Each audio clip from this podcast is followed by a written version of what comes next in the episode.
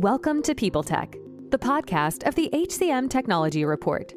We're recording from HR Tech in Vegas, brought to you by our friends and partners at Fuel 50.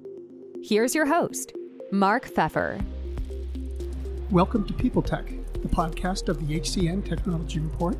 I'm Mark Feffer, recording today from the exposition floor of the HR Technology Conference and Exhibition. And with me is Larry McAllister. Welcome. Hi, thanks for inviting me. I'm glad to be here. Well, thanks for coming. Could you take a minute and just tell us about yourself? Sure. My name is Larry McAllister. Uh, I just left the corporate world after 30 years to start my own consultancy uh, called The Corporate Humanist. Uh, and it's really to help people with their um, HR talent strategy, technology, which equals transformation, and how to tie that all together. So I'm helping some customers do that right now. This is a, a, there's been talk about transformation for a long time. Um, it seems like it's picked up a little momentum lately, maybe because of the pandemic, maybe not. But what's your view? Yeah, I think the pandemic changed everything. I think the way talent looks at the market, the way they look at their employers is completely different. There's been a shift of power to talent. Uh, they make their own decisions. So I think the reaction to that in this pandemic affected workforce is you have to do things differently uh, and that leads to transformation. Mm-hmm. Now, another big theme in the business has been uh, skills. You know, everybody wants to develop skills. Everybody, every employer is looking for skills. What's your view about how an employer should holistically try to solve the problem yeah. of skilling? Yeah, that's. I mean, we say skills is the new currency, right? The more you have, the more you know, the more you can move. But I think when you take it above skills to what are you really trying to accomplish? And there's two things normally that happens in a company. One is we are going from this kind of employee to this kind of employee. And that is the quandary of now do we just go hire 500 people? Do we develop these guys? And you have to be really, really clear what that's going to be the year after next. Because you're just building skills for now, they're going to be outdated. So a longer term plan on skills is one. The second thing that happens is there's a disruption in, like, say, cloud or a disruption in the way that all these small tech companies now are getting involved. Um, so, how you put your talent strategy with your tech strategy has to be driven by what skills you're trying to get to and what, what bus you're going to get everyone on to get there. Someone once said to me that the way to think of skills is that you either buy them, borrow them, or build them. That's great. I love it. The three B's? Is that the three B's, yeah, I guess, yeah. right? Yeah.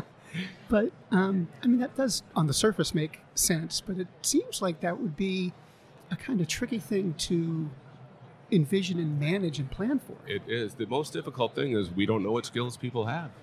And so a, a, company like Fuel 50, you now know what people are good at, what they want to learn, and that feeds your talent strategy, right? Mm-hmm. In a way that we've never been able to do that before.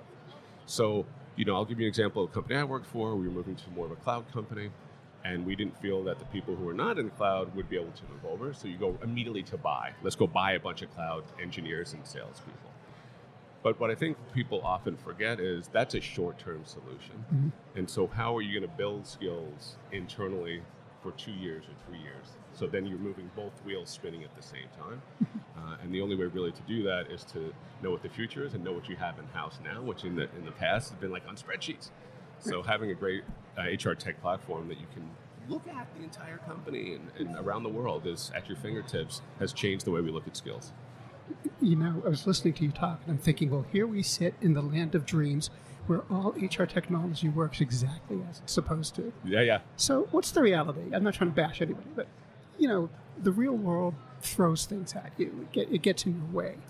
So you might have a great HR tech system, but it's not going to be perfect. It's going to be yeah. clunky, and what do you do with that? So I think the core artificial intelligence in a lot of these new platforms works.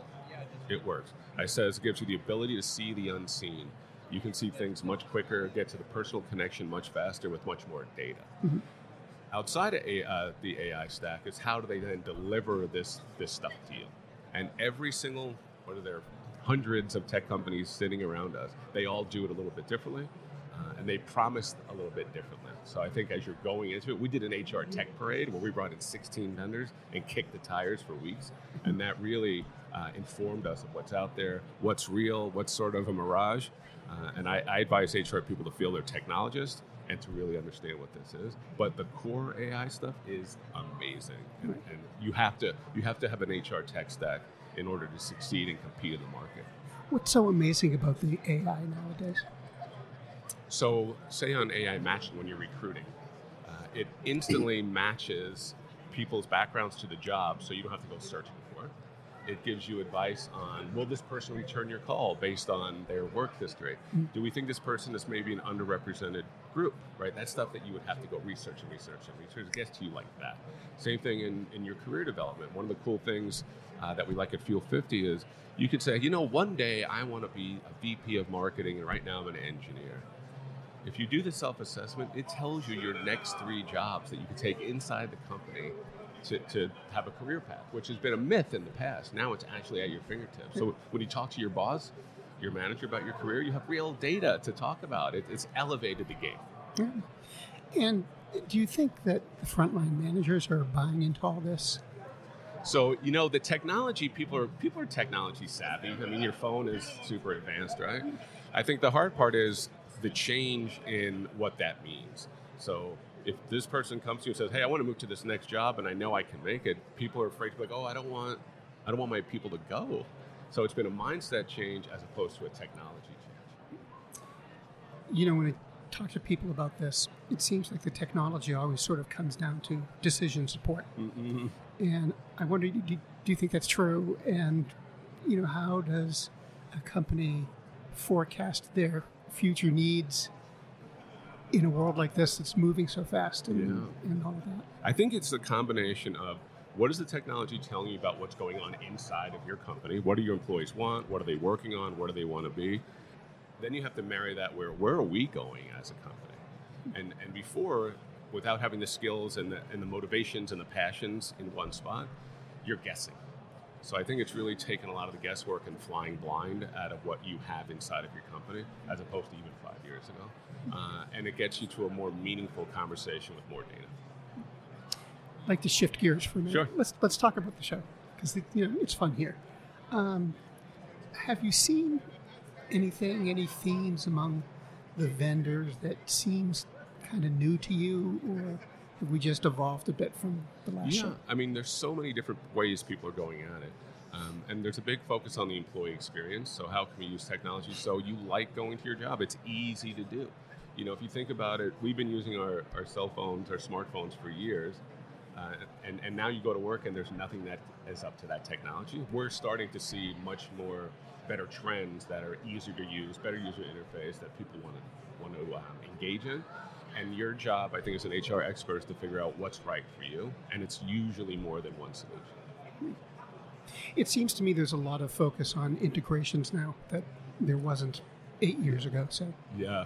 Um, so what I say is, if you have artificial intelligence and an API, which means you can integrate to the bigger CRMs, you have a company. I mean, you you you can sell, right? There's something there for you. Uh, and so what I think we're seeing is integration is a must. And I, I think some of these companies here are starting to realize, hey, can we be partners or, or you know co-competitors and work together to close the deal because our things are different but aligned. Uh, so I think the next trend is going to be more alignment around vendors to sell a whole solution. You know, it used to be you had PeopleSoft for Workday, and that was it. Uh, and all these companies come come in and are so much faster and can integrate, and, and those bigger companies are going to have a very difficult time keeping up with this kind of innovation. So they need integration as well. Last question: Sure. um, When you think about the next 12 months, what are the two or three things that you're really keeping an eye on? So one is how do you keep people feeling they're um, included in the company if it's if it's a true hybrid, where a third of the people are in a, in a room and two thirds are not. You know, the, the technology is one thing, Zoom or whatever is one thing, but how do you as a leader and a team make sure you're performing at your highest? And there's some technology for that. I think the next big wave of the post-pandemic or the pandemic affected workforce is mental fitness. There has to be a much larger focus on mental fitness. Uh, it used to be you would never want to go to work and say, "Man, I'm burned out or I'm tired." It was it was you know shameful. Now we need to bring it to the front and be much more proactive in how we have mental fitness and well-being with our employees because we're at that stage of this pandemic where people are just done, uh, and it has to be a leading indicator as opposed to a lagging indicator. Larry, thanks for stopping by. We Yeah. Appreciate your time. Thank you. This was fun. Appreciate it. You've been listening to People Tech of the HCM Technology Report. This HR Tech series is graciously brought to you by our partners at Fuel 50. For all other HR, sourcing, and recruiting news, check out hcmtechnologyreport.com. The world's best known investor and Wall Street expert Warren Buffett once said, Wall Street is the only place that people ride to in a Rolls Royce to get advice from those who take the subway. Mr. Buffett's quote is remarkably accurate, but how many people would rather receive advice from him than someone simply guessing? Welcome to Buy, Hold, Sell, your single source for Wall Street knowledge and profitable guidance. Please join me, Todd Schoenberger, and fellow trader Tobin Smith, as well as host Veronica Dudo, for a podcast known to move the needle for investors. Tobin and I are seasoned Wall Street executives with deep investment experience, and we are prepared to share our advice to those who choose to listen. Download Buy, Hold, Sell today on the Evergreen Podcast Network or your favorite podcast channel. Do you love news about LinkedIn, Indeed, Google, and just about every other recruitment tech company out there? Hell yeah. I'm Chad. I'm Cheese. We're the Chad and Cheese Podcast, All the latest recruiting news and insights are on our show. dripping in snark and attitude. Subscribe today wherever you listen to your podcasts. We We out. out.